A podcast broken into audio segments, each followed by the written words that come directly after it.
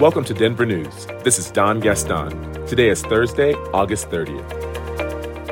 Greensboro, North Carolina based VF Corporation will move its headquarters to Denver in 2019. The Fortune 250 apparel maker will bring with it 500 high paying jobs. VF Corporation is the parent company of popular outdoor brands like The North Face, Jansport, and Smartwool. This is a big deal not only for Colorado, but the city of Denver as well. VF has a market value of almost $37 billion. In comparison, Newmont Mining is valued at $19 billion, while Dish Network is only a mere $14.6 billion. Colorado's Economic Development Commission incentivized North Carolina Corporation, awarding the company $27 million in job growth tax credit. That's the second largest award ever.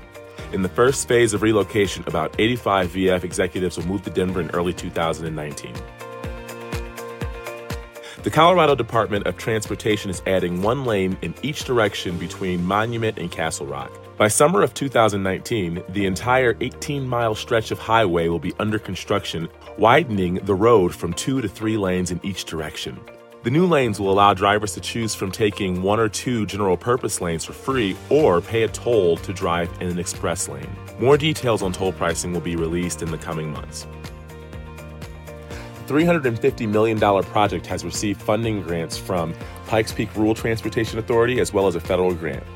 Construction may last through late 2021, while tolling will start in 2022. In weather, today will be hot with a high of 93 degrees.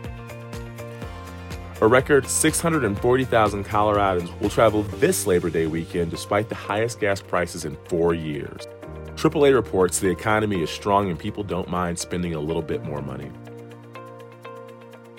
Click on the links in your description to read more. That's it for today. Check back tomorrow and stay informed.